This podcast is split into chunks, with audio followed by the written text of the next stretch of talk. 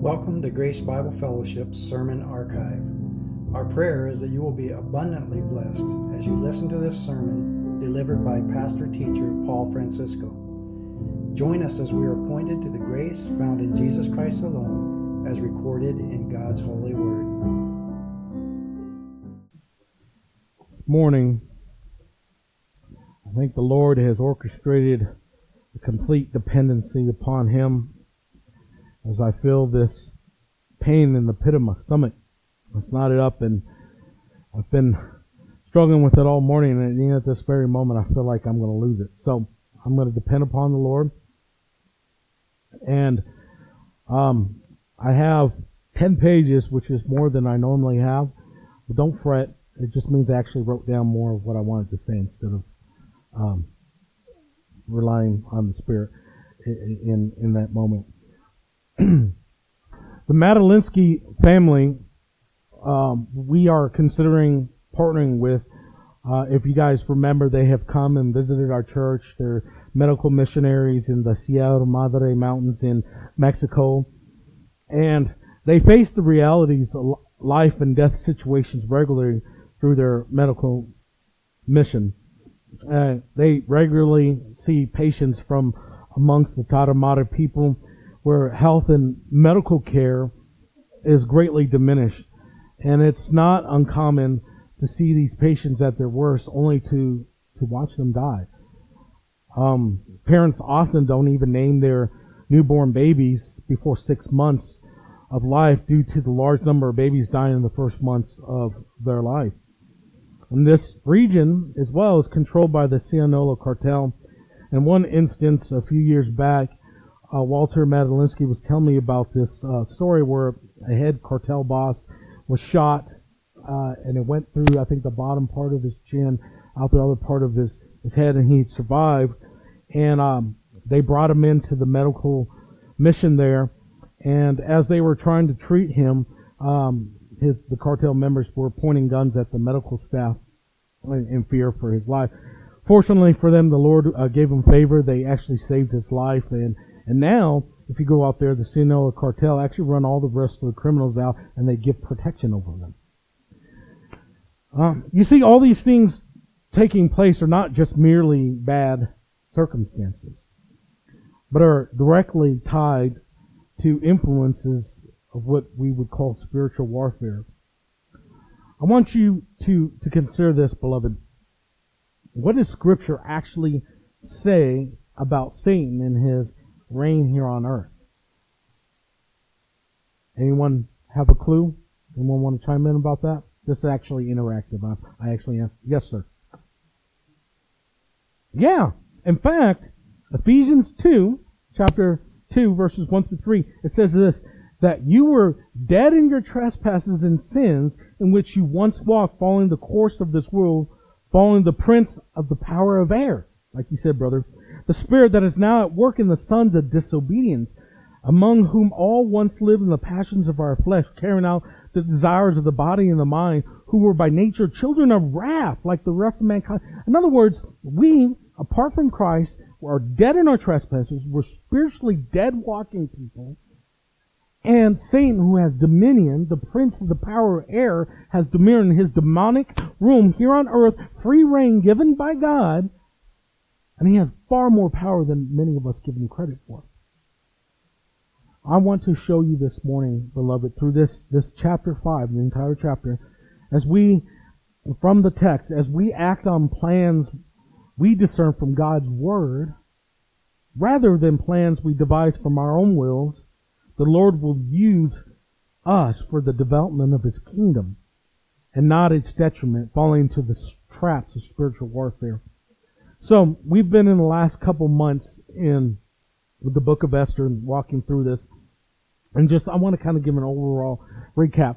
So if you guys remember, the opening scene in chapter 1 of Esther begins with the king, King Ahasuerus, over his kingdom, who was um, all over, uh, his rule all over the Persian Empire. And at this point in time, he decides he wants to display his own glory, his own riches, and he just shows off to everybody. He has a big party.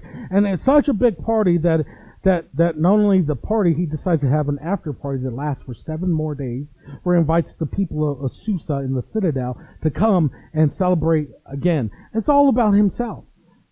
But then we turn to where he is so excited about himself to show his glory, his riches, and everything, and he decides he wants to show his grand prize, his wife, Queen Vashti, and she refuses. Because of her refusal, he feels embarrassed, he feels disrespected, and he listens to the ill advice of his advisors and casts her out and puts her away. and She's no longer to be the queen. And then there's this period where they say that you should find another queen, but yet he goes off, and according to historic books, he goes off in these war campaigns, and and, and nothing happens for a period of years. But then he's feeling bad about things. He's feeling bad about his queen and how he put her away, and doesn't want to go back on what he did, so he decides to listen again to ill advice from young men who say, hey, let's gather all the virgins from around the kingdom, bring them here, and see who would find favor in your eyes to be your queen.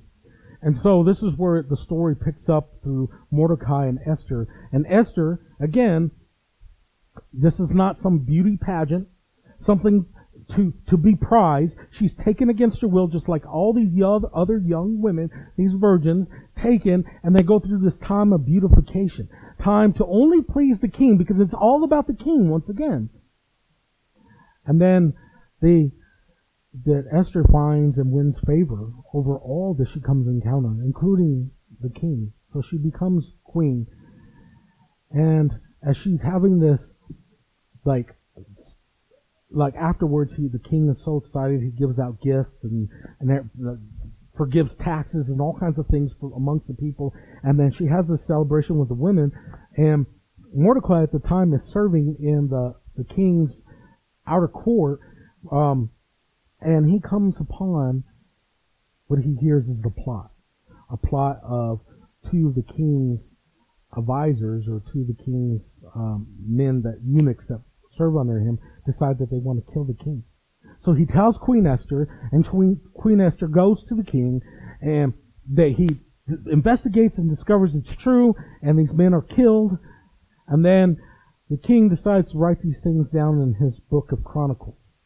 And just as we would think, he's about to give Mordecai and Esther, especially Mordecai, these rewards and everything. Instead, the king takes Haman, an enemy of the the people of the Jews, and he promotes him, and he makes him second in command over all the kingdom, and he's supposed to have this honor and everything ascribed to him.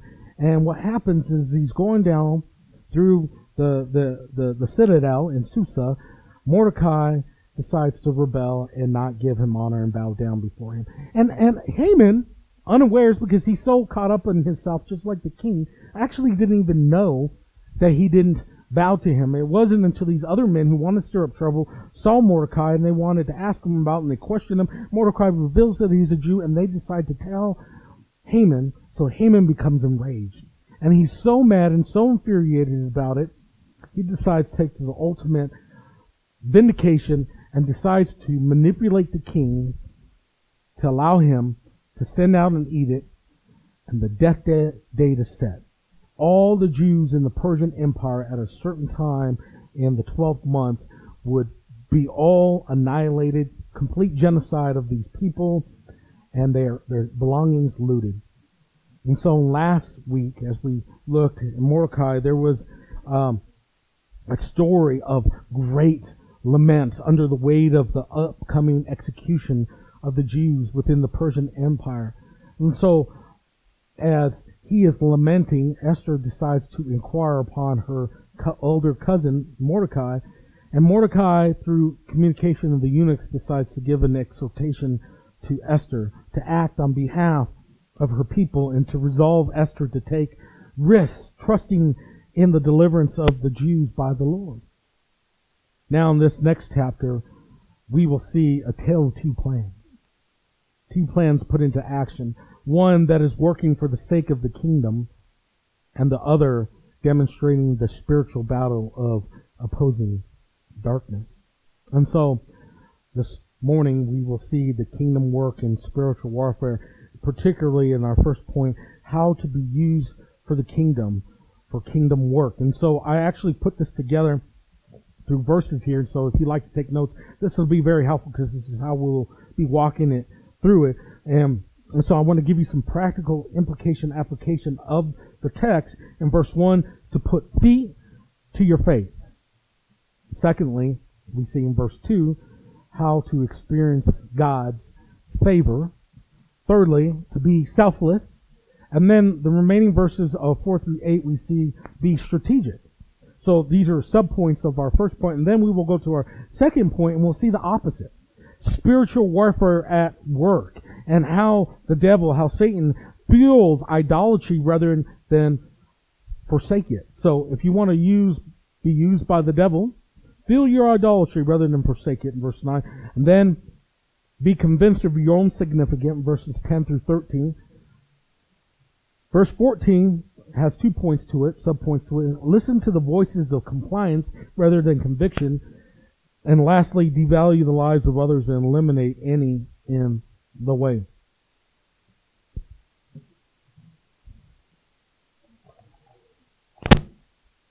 Okay, so Esther 5 is a tale of two plans. Esther had a, a plan, and so did Haman. These two plans had their origin from two very different sources. Esther's plan was birthed from fasting and prayer. And Haman's was derived from hatred and rage against Mordecai. One plan was to save life and the other was to take it. One was out of selflessness regarding her own life and the other was full of selfishness and envy towards the Jews. And the outcome that we will soon find out comes with two very different results in the plan. Esther's plan will be of a great deliverance with Haman's, while Haman's comes with great destruction. This story comes with questions for us to think about and implications of for our actions to contemplate in our own lives, beloved. Let me ask you these things. Whose plans are we carrying out? Are the plans we act on for the purpose of making our names or God's name great? Are they about our kingdom or His? Are they marked by selfishness or selflessness?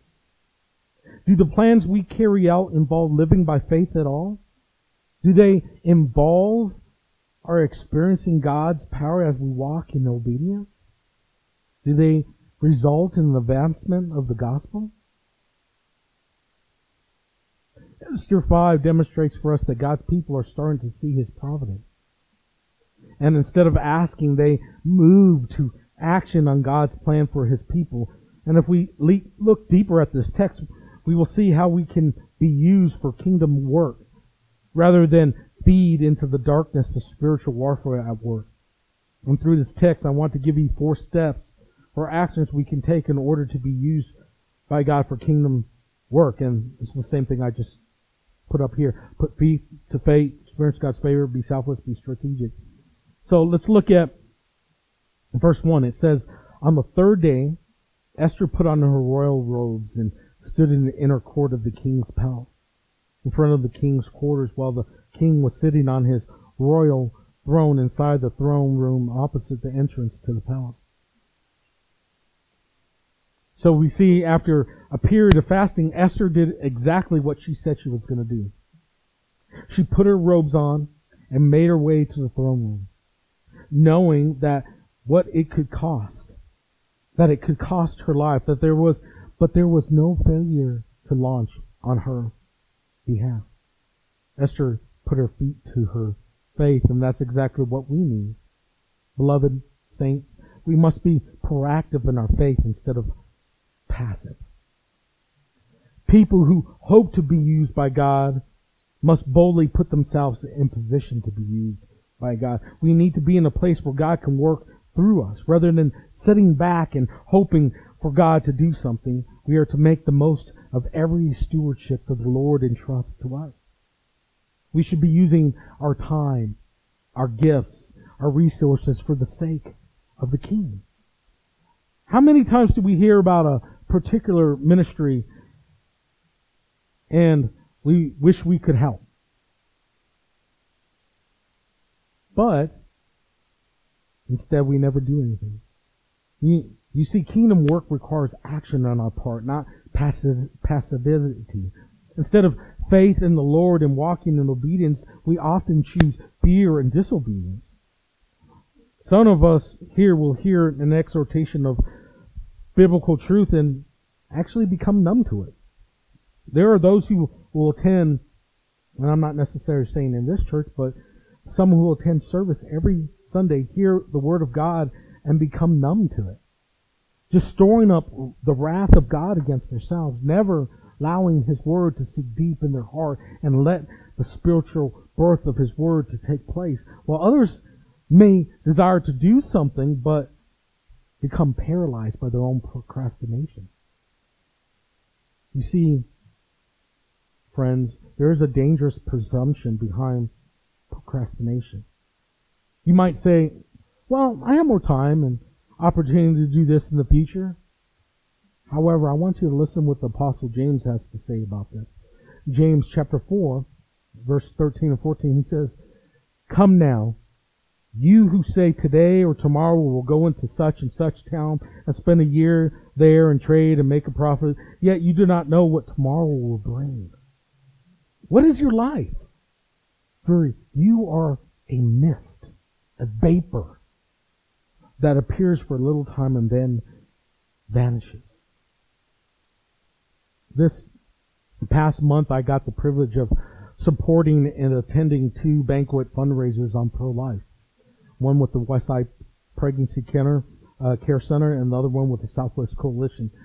And I was really stirred in my heart for, for life and, and I was so grateful to be able to to be there. And and as a Christian I could say yes to life. But sit around and never do anything but talk about. You see, these babies do not have a voice. So we must be their voice in action. I remember the guy, the guest speaker this last week at the Southwest Coalition. She actually was a woman who had three abortions for herself. Ended up later, working for the Planned Parenthood, and they hired her illegally to be a, a nurse. She had no credentials. And then one of the first things they did because of her bivocational or bilingual skills of Spanish and her whole thing was to convince these young 11, 12, 13, 14, 15 year old girls who only spoke Spanish to have the abortion. They, they would insist on five minutes because time is money. Have an abortion in five minutes, the next, go in and out. They weren't allowed, they were retraining her vocabulary, never say the words mother or baby or father, but it's a fetus. Okay? And then they stuck her with an abortionist.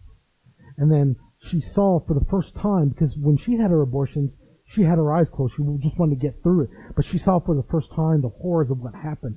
And as the parts and the remains fell into a bag, and she was escorted behind the door, she was horrified as her coworker put the remains on the table.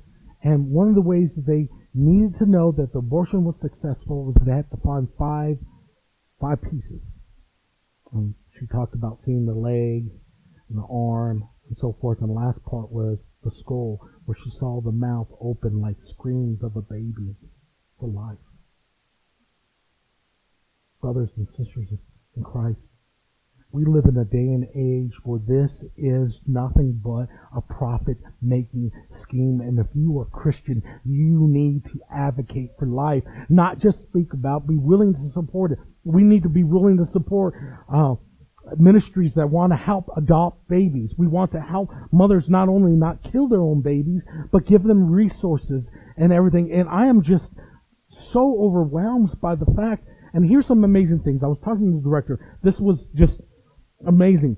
Since they started this work, this regional support, for three years, they had like these five clinics, including Planned Parenthood, where they committed all these abortion things, and then they have these others that you know help support life and everything. Their whole job was to bring the women from these places and connect them to these resources. And they have the mobile unit where they can get free pregnancy tests and sonograms and see the baby.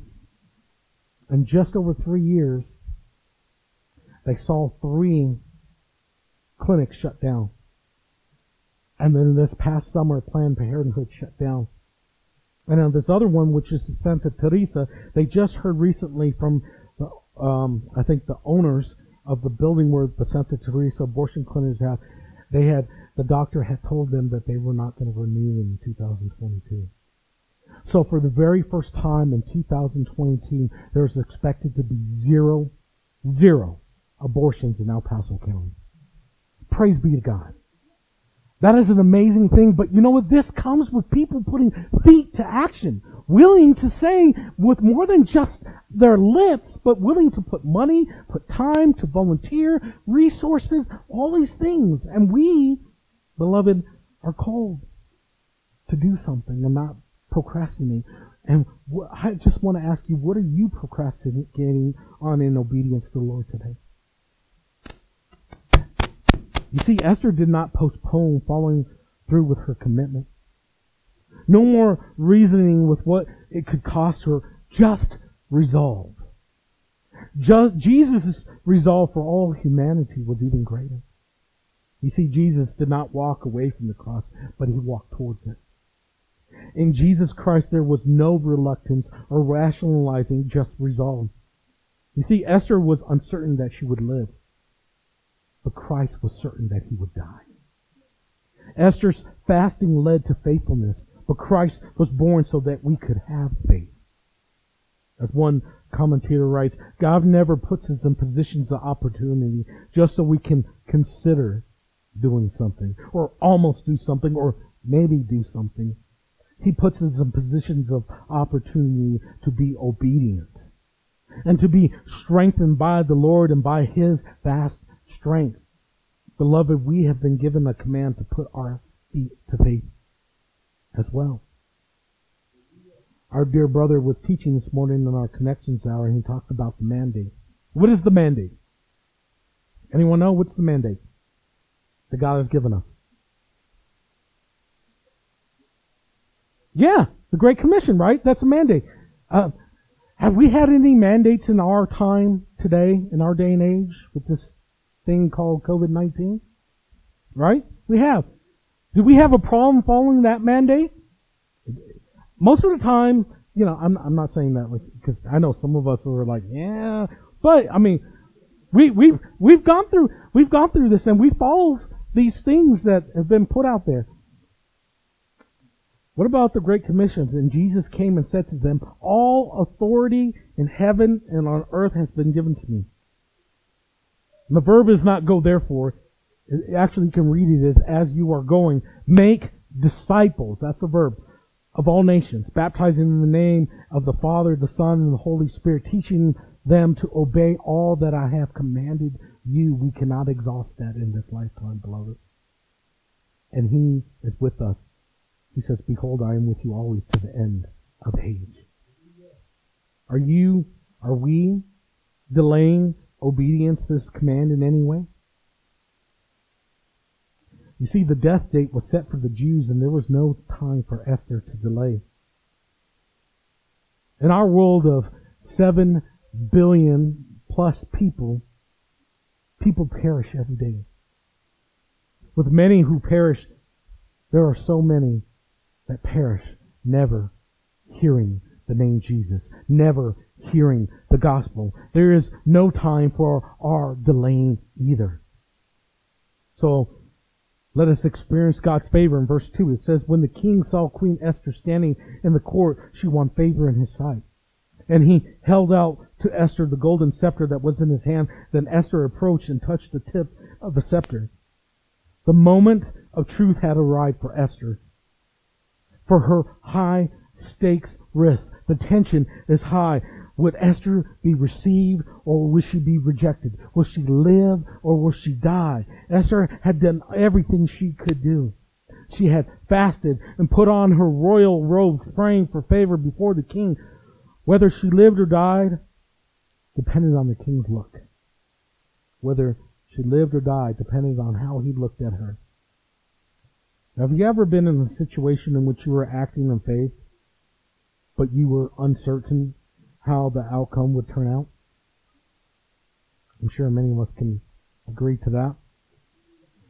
Every week that I prepare for the message, I'm faced with the text. Some weeks are harder than others, but if I am to be faithful, I must say the hard things that are in the text. But I don't know how it's going to be received. It'd be much easier to speak about mercy and forgiveness of Christ, but when I'm confronted with these things like our sin and rebellion, it's uncomfortable particularly in the book of Esther, has been filled with a, a labor in the word. Each week I must choose to obey the Lord in His Spirit to speak. And by God's grace, you guys still love me. Praise be to God. And you received the word.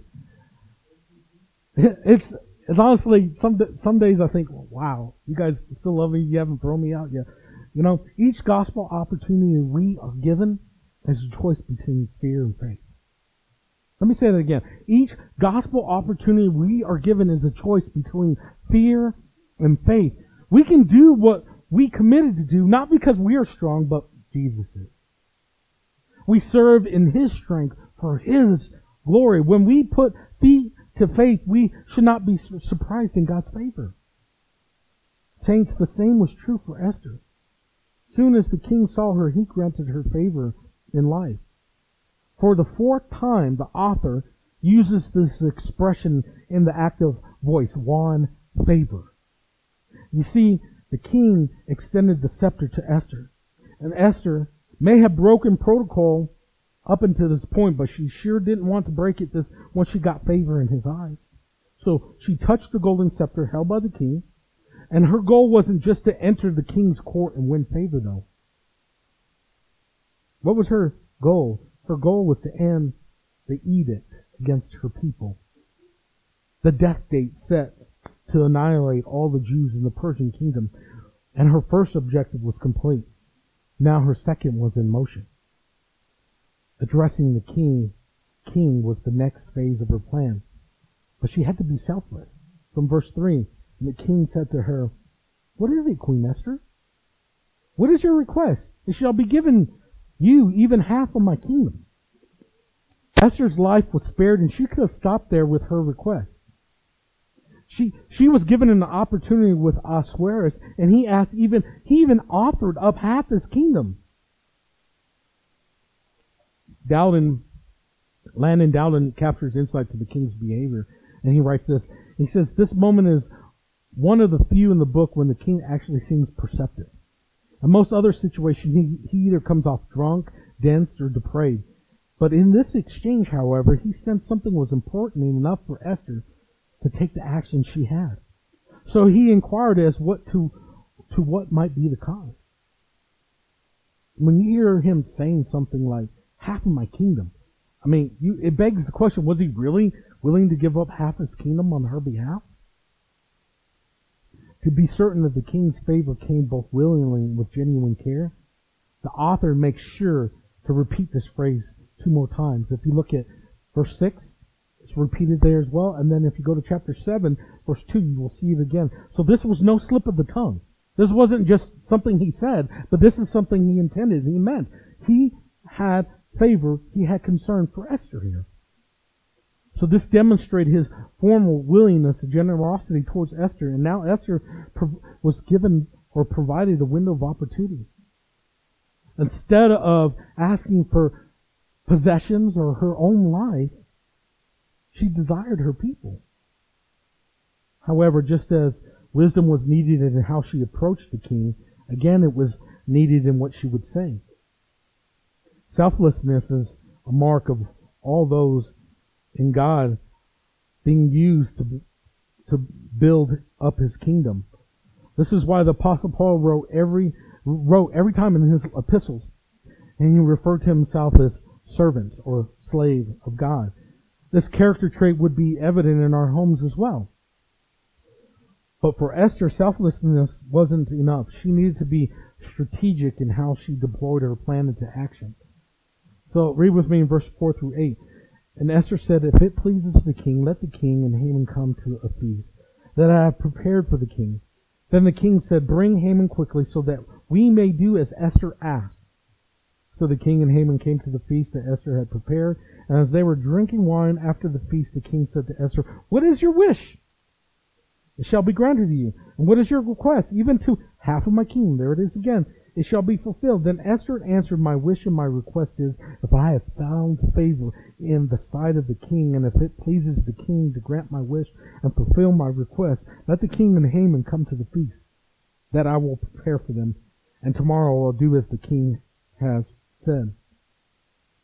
You see, when it, if you guys like to watch sports, and today's Sunday, right? There's football. I like to watch football, right? When it comes to watching our favorite sports, in order to have a successful win, they, they must study their opponents and come up with a plan how to exploit their weaknesses. You see, Esther finally came to the moment of anticipated petition. She had the king's attention, and she could plead her case. But she was also aware of her enemy. Instead of just asking for freedom from this edict, she invites Ahasuerus to feast with Haman. Perhaps she knew a way to a man's heart is through his belly. She had a strategic plan, nonetheless, to not only speak to the king, but also to expose Haman's treachery. The fact that she had a meal prepared already revealed two things about her. A, Esther was hopeful that she would live, and B, she had a plan. Her request not, wasn't just a nervous delay, but it was a deliberate, strategic plan. Why would Esther need to be strategic? The king had already offered her half his kingdom. Let me give you four reasons to consider. First, she was asking for a reversal of an irreversible law sponsored by the most powerful advisor in the empire. So she would be asking for a reverse of a irreversible law, okay? This was signed in the king's signet ring. It was not supposed to be broken. Secondly, if the king granted her request, it could cost him 10,000 talents of silver. Because if we remember back, that was part of the manipulation of Haman with the king. 10,000 talents of silver. It would cost him that. Thirdly, it'd be hard for the king to grant it without losing face. Why do I say that? I mean, he gave permission. He gave his ring. He said, go ahead and do so. It pleased him. So it would be like he had to backtrack and say, oh, I made a mistake. And fourthly, she would have to reveal her hidden Jewish identity. You see, she, up until this point, she had never revealed that she was a Jew because of Mordecai's advice to her. Risking a potential backlash from the king, she apparently been deceiving for the last five years. So, by having this feast for the king provided a strategic advantage. This eliminated, eliminated the risk of embarrassing the king while he was on his throne, because when he, when she approached him, he was in the throne room. He was in the inner court. Okay? In front of all his advisors and all people. But she approached him and she invited him to a meal.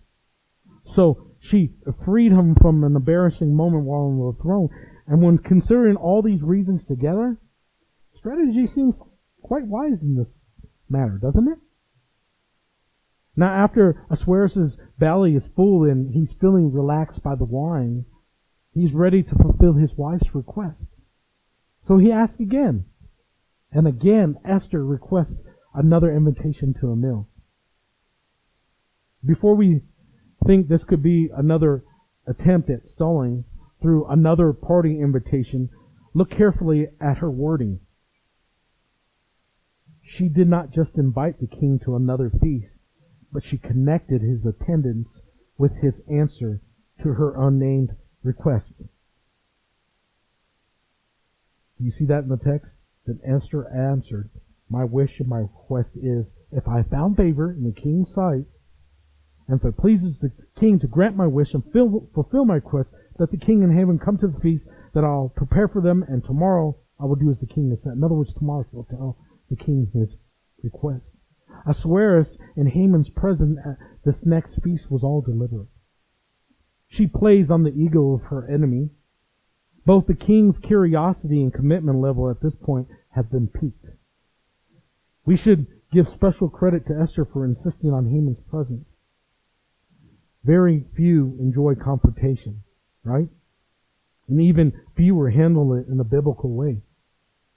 Talking about people is a lot easier if they're not present.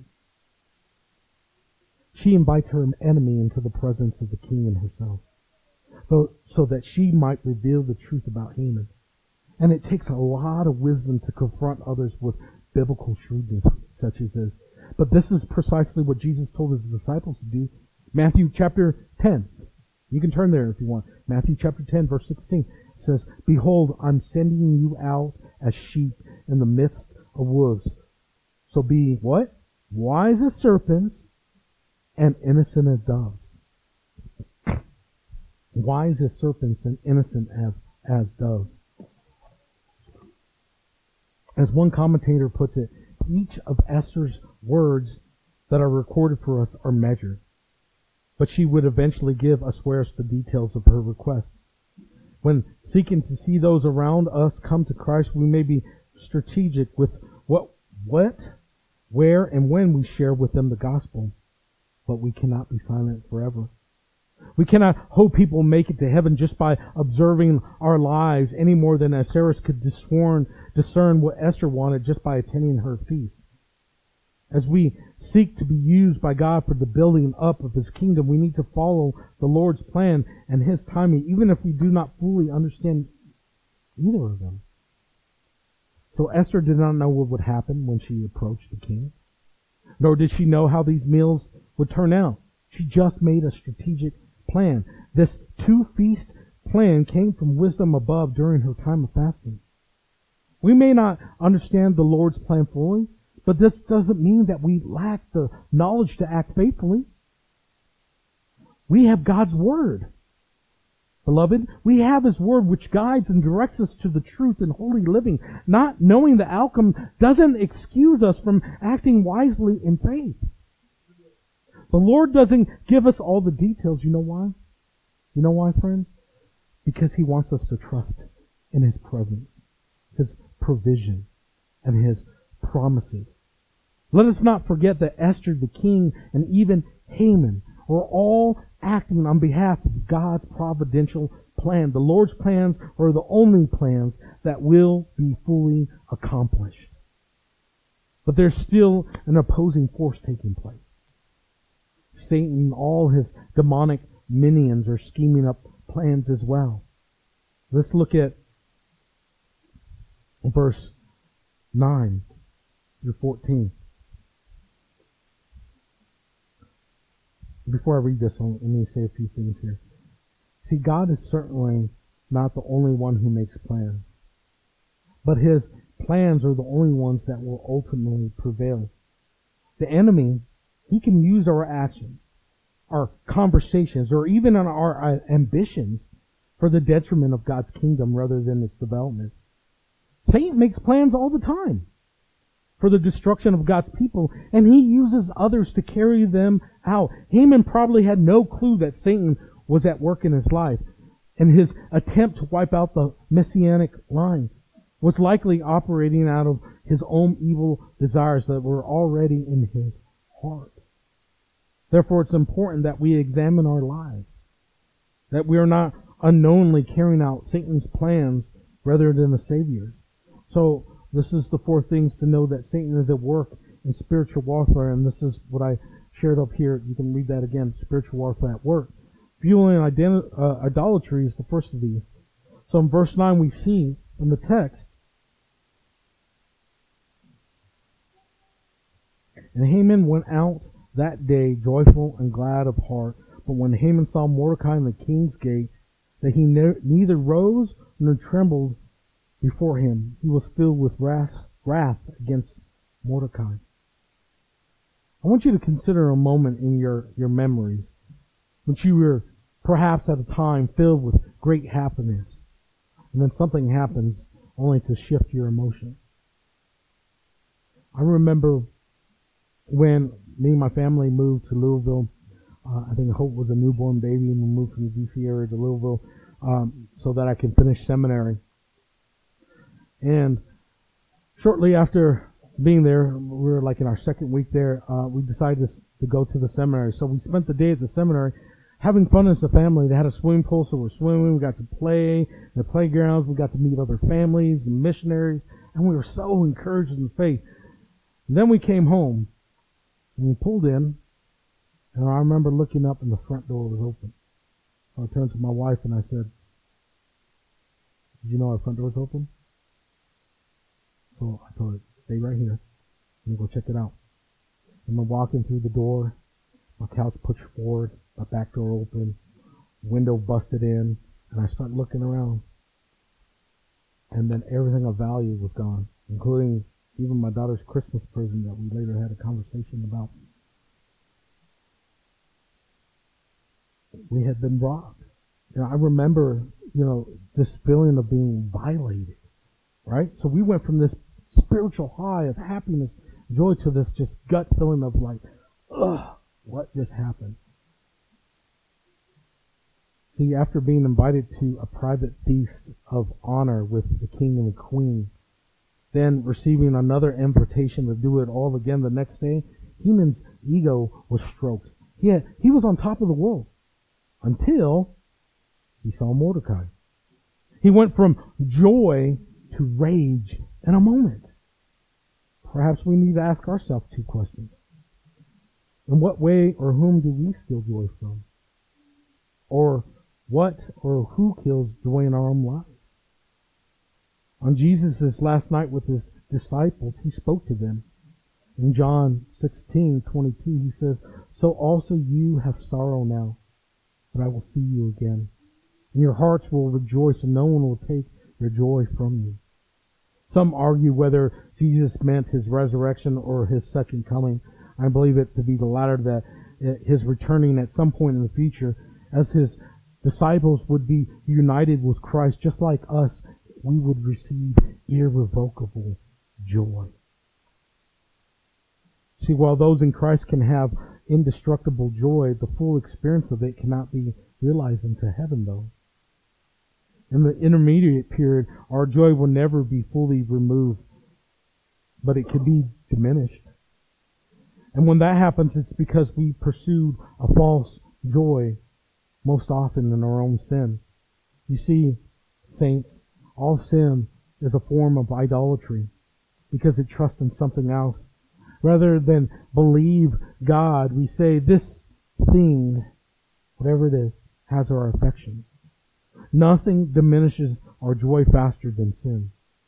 And in Haman's case, joy was quickly diminished by embracing anger, anger fueled by pride. In essence, it was self-idolatry because he wasn't getting what he thought he deserved. He desired and felt worthy of receiving this prideful honor from Mordecai, and Mordecai didn't get, didn't give it to him. But all the blame still resided within his own wicked heart. You see, all sin is a choice, and all sin comes with a cost. Because the object of Haman's joy was too small.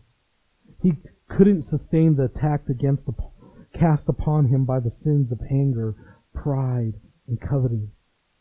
The joy in our daily life is a spiritual battleground, beloved. What is killing your joy today? Let us not fuel idolatry. Rather, let's forsake it. Let's flee from it. We live in a world, world where we're bombarded with things. So many things, things used by Satan as a means to steal or distract our joy from Christ. These weapons of darkness attempting to capture our hearts, these tools of evil to stir up idolatry in our hearts, our world filled with promotions and bonuses at work, on demand TV, all you can eat buffets, accessibility to pornography, the newest technological devices, and the list goes on and on. So why do we crave so much what we lack? We must guard ourselves against making idols of the heart. You see, saints, the one thing Haman wanted more than anything was Mordecai to bow down before him. And when we seek to feed our idolatries Rather than starving them, we end up emptier than ever, even in bondage to them. We, what are the, let me ask you this question. What are the hidden idols of your heart?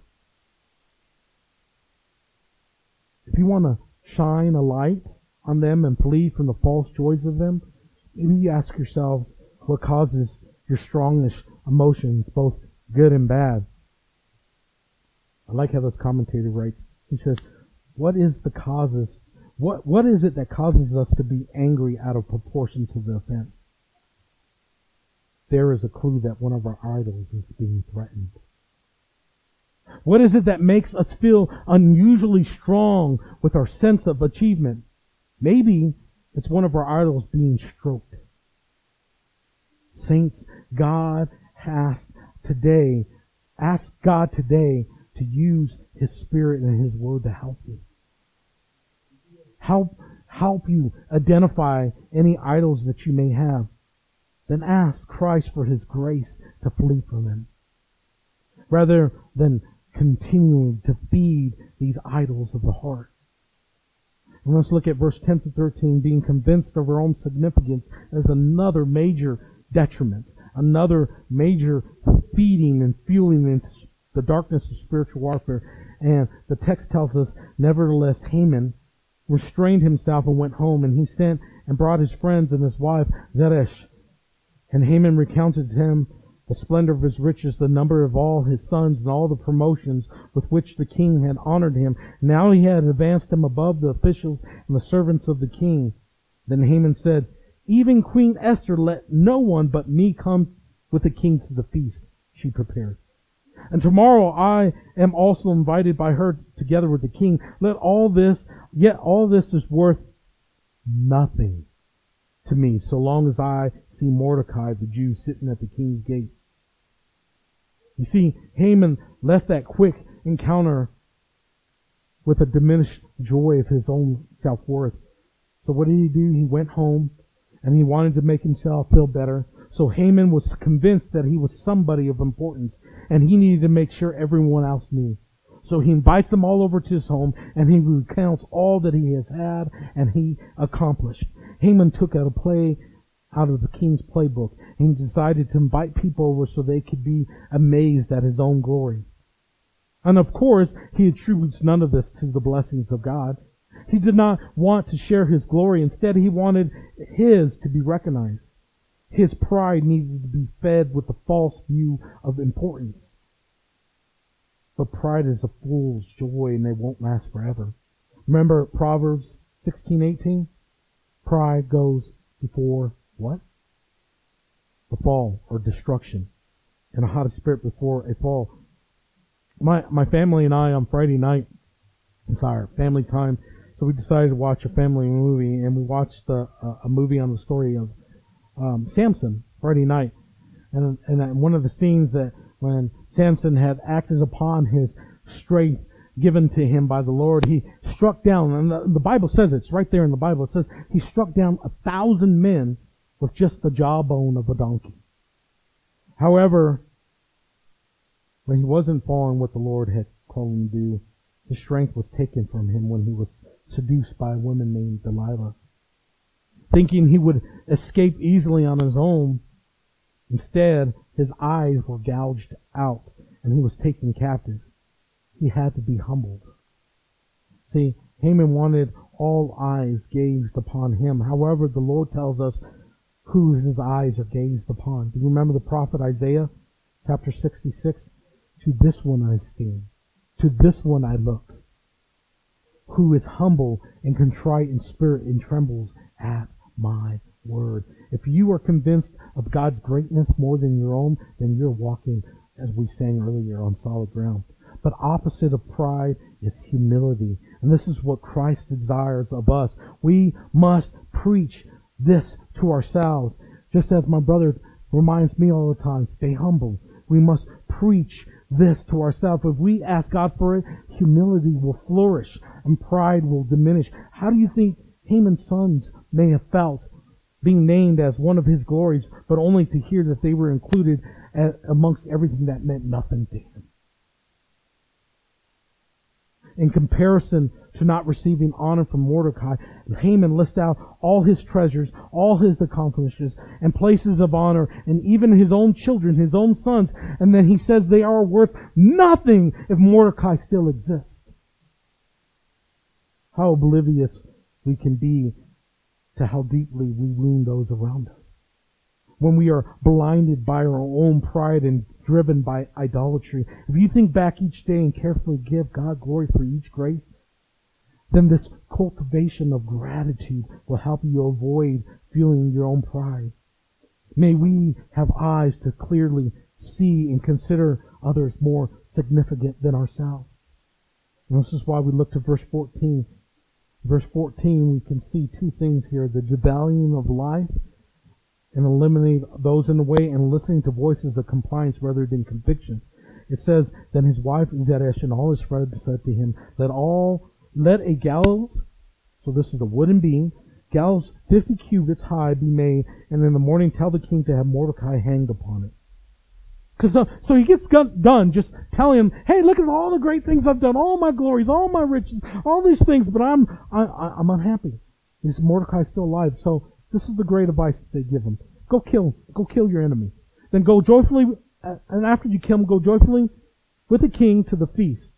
This idea pleased Haman. And he had the gallows made. Instead of encouraging him to mortify his sin, the group gathered in Haman's home encouraged him to kill Mordecai.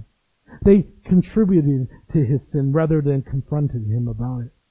As I spoke about last week, there's nothing loving about being silent on sin. We all need Nathans in our lives we should be asking other members of the church, our family members, our spouses to help us, to not aid in our sin, but to help us forsake our sin.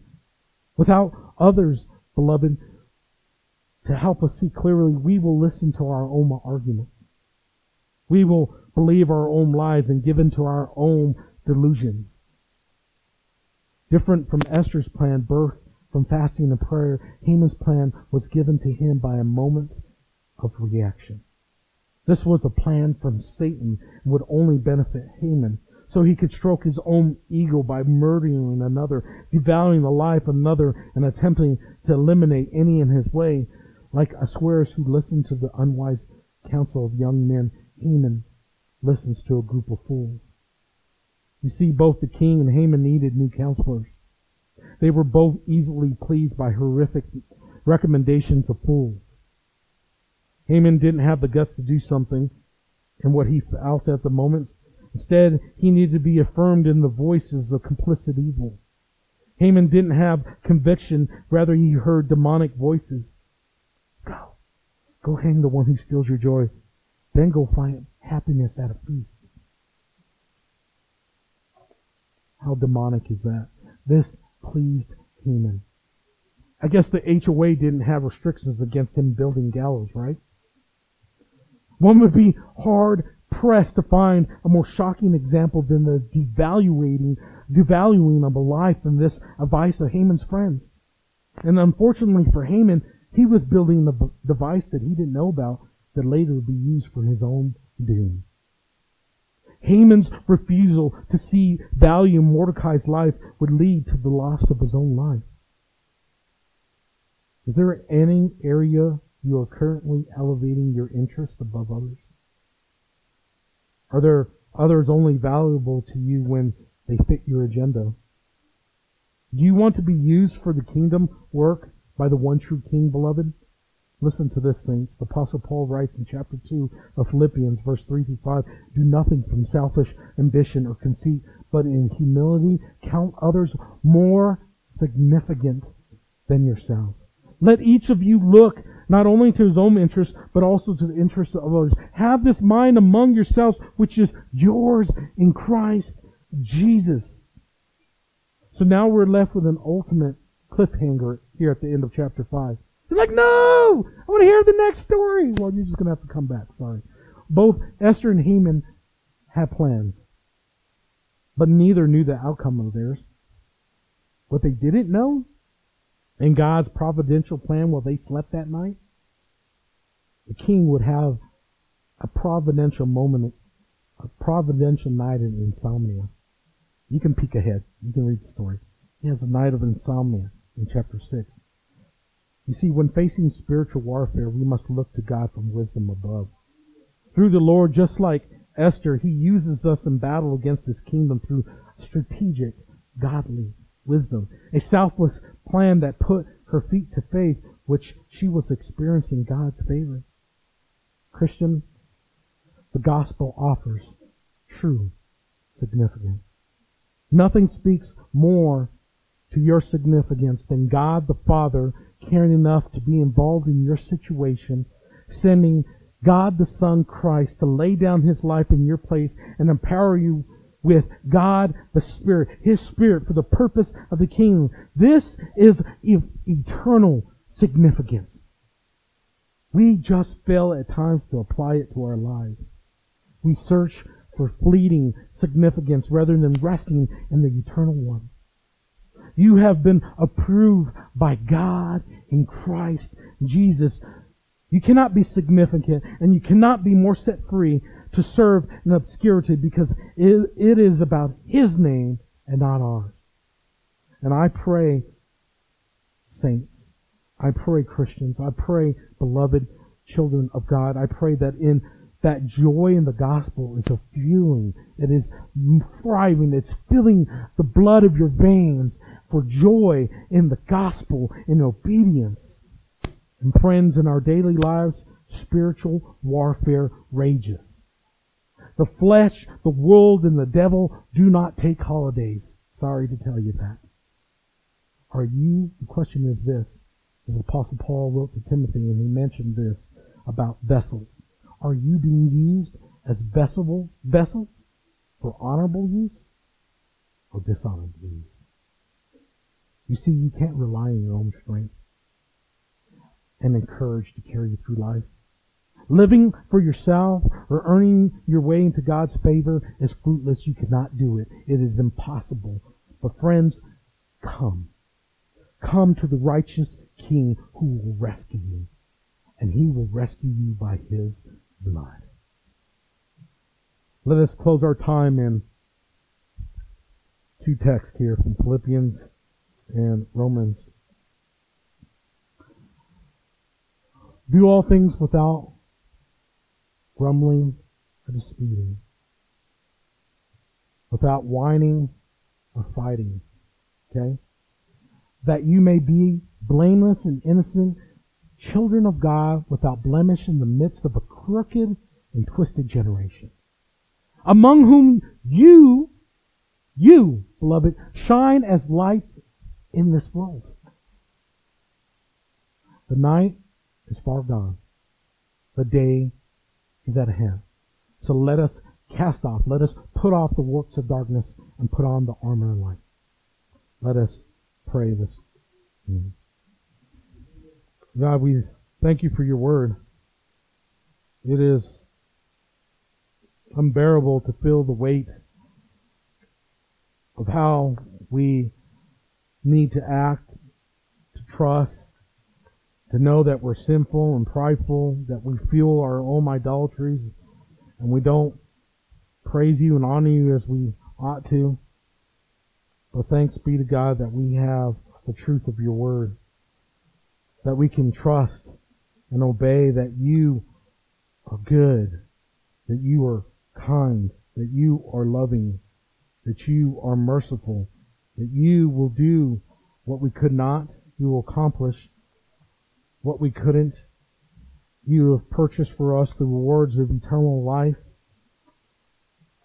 If we repent, if we believe, if we believe upon the name Jesus, that you rose from the dead. So praise be to God for that. Lord, this morning, help us to trust in you. Help us to know that all we have to do is say yes to you and make ourselves available. Let your spirit take over. Help us to be obedient to the call you have in our lives. Help us to flee from the idolatries, the things that would steal our affections away from Christ. Lead us not into temptation, but deliver us from evil, Lord. We pray these things in Christ's name. Amen.